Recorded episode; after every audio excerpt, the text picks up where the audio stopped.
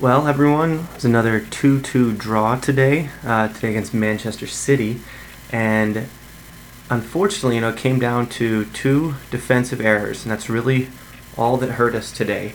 Otherwise, I think we controlled the game. We really took it to them, and there were a lot of positives to build on. But unfortunately, on the first goal, Daniel Agger was caught out and uh, played them onside, and then got beaten to the ball on a simple cross, and Dzeko just punched it away. And on the, the second one, you know, Pepe was a bit hesitant and probably shouldn't have gone after that challenge. And Aguero makes a shot that, you know, one in a hundred chance of that thing going in. It's amazing that it did. But if it weren't for those, I mean, that game's ours. So in the two games that we played against City this year, they were both 2-2 draws, and in both of them, we let in a, an equalizer that shouldn't have happened on defensive errors from really, you know, top class players. But I'm not going to be one to sit here and beat up Pepe Reina or Daniel Agger or Martin Skrtel from the first game because uh, you know there's been a lot of talk lately about the the Ian Rush quote about strikers. You know, you can miss five, put one in, and you're a hero.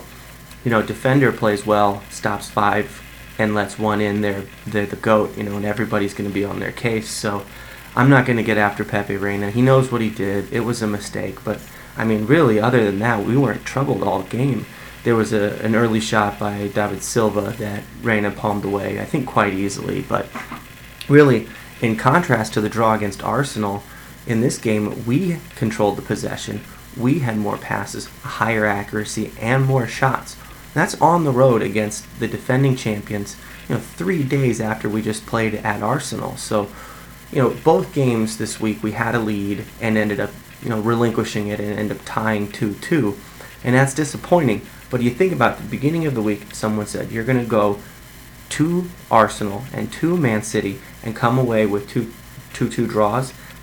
I probably would have taken it, to be quite honest. And so I'm not going to sit here and be negative and moan about that. So I'm, I'm really proud of what happened. And you really see that some of the players are coming into their own. Jordan Henderson, I keep singing his praises because the last probably four or five times he started, we've looked great, and he's looked really good, and he's really starting to form a partnership with Steven Gerrard.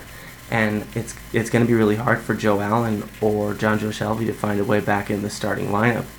And obviously, the signing of Daniel Sturridge has paid instant dividends. He's got three goals in his first four Premier League games and the shot that he made was just clinical. It a, a, great strike, played it low, right on target, and beat Joe Hart to the, you know, the far post. It was a really fantastic shot, and you can see the link-up play with him and Suarez. In fact, a few times they switched, and Suarez was up through the middle. And I mean, I think that's the plan here with Brendan Rodgers is to have attacking players who can overlap and play from different positions. And I'm hoping to see the same kind of thing from Coutinho when he starts to play for us. And you know, to be quite honest, I think that at toward the end of the game, we should have brought Fabio Borini on, you know, looking for you know the go-ahead goal. And that's nothing against Stuart Downing. I think he's been playing well lately. But I mean, you have three substitutions for a reason. We only used one, and that was to pull a striker off and put a midfielder on. So I would have liked to see you know push on for the win there at the end, put on Fabio Borini. But really, I mean, we bossed the midfield. Gerrard was fantastic. Lucas was really good. In fact, there was there was one counterattack where Aguero was, was just at full pace, and Lucas did just enough to keep him off. He ran stride for stride with him, kind of knocked him off the ball, and Aguero slipped and fell, and we you know ended up not even, they didn't even get a shot on it. So I think that was great. A matchup between the Brazilian and an Argentinian. Mean, just you know there's there's a battle there between those two. They played really well another start, another full 90 minutes for Jamie Carragher. The week that he turned 35, the guy plays two games on the road against really top opposition and just such a credit to himself. He played really well, so composed, and I'm just, you know, thrilled for the man. Um, vintage, vintage Steven Gerrard. The the strike from distance, my goodness, I was I was over the moon. I was up cheering. I you know ripped off my Liverpool jacket because I had my Gerrard kit on underneath. You know, was pointing at my back like he did in the uh, the FA Cup. I was so excited, and you know we are up two one, really taking it to Man City, and I thought, man, we might just get this, but. You know, unfortunately, it wasn't to be. But I'm, I'm again, I'm not going to dwell on any, any glass half empty kind of thing. We, we came away with two points this week, and we're pushing on, and we're really improving. In our last 20 games, I believe we're uh, fourth in form. So that's that's real positive. Because the beginning of the season, it was most certainly a work in progress. It was something we're trying to adapt to the new style, and really, players have settled in, and we're getting better and better. And there's a lot of talk about you know how we haven't beaten a team in the top half of the, the table. Well, this is two times against Man City. Well, they'll be thrilled they didn't lose because we, we controlled both games. We drew at Arsenal. And you know what? We beat Everton. That, that last goal was taken away from us unjustly by the official. And I'm not going to sit here and say that we're not playing well. If we can beat lower teams and play to draws against the upper sides right now in this rebuilding year, that's an improvement for me because last year, you know, there was a lot of games that we were dropping to lesser opposition and that was disappointing. So I think if we can find a level of consistency, which it seems we have, if you again ignore the the nightmare of a game at Oldham, the our league form has really gotten better, and I, am really impressed by that. So I'm I'm looking for positives going forward. It's uh it's disappointing again to, to drop a lead, but we built the lead.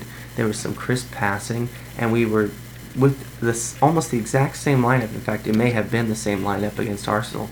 We played a totally different type of game. And I think Brendan Rodgers realized with Yaya Toure gone at the African Cup of Nations that we could control the midfield, and we did. You know, Manchester City barely got a sniff at the goal, and at the end they brought on Samir Nasri, you know, to look for a little bit of creativity through there. They were forced to bring to bring in another defender and play a back three. So you've seen Arsenal have to make changes, and now Man City have to make changes to keep up with what we were doing. And uh, you know, even just a, a few weeks ago, I was complaining that we were having to make the changes at halftime because we didn't start well enough. And if we can continue playing this well, I'm really optimistic about you know going forward. Today we get two goals on the road. Manchester City hadn't been scored on in the year 2013 yet.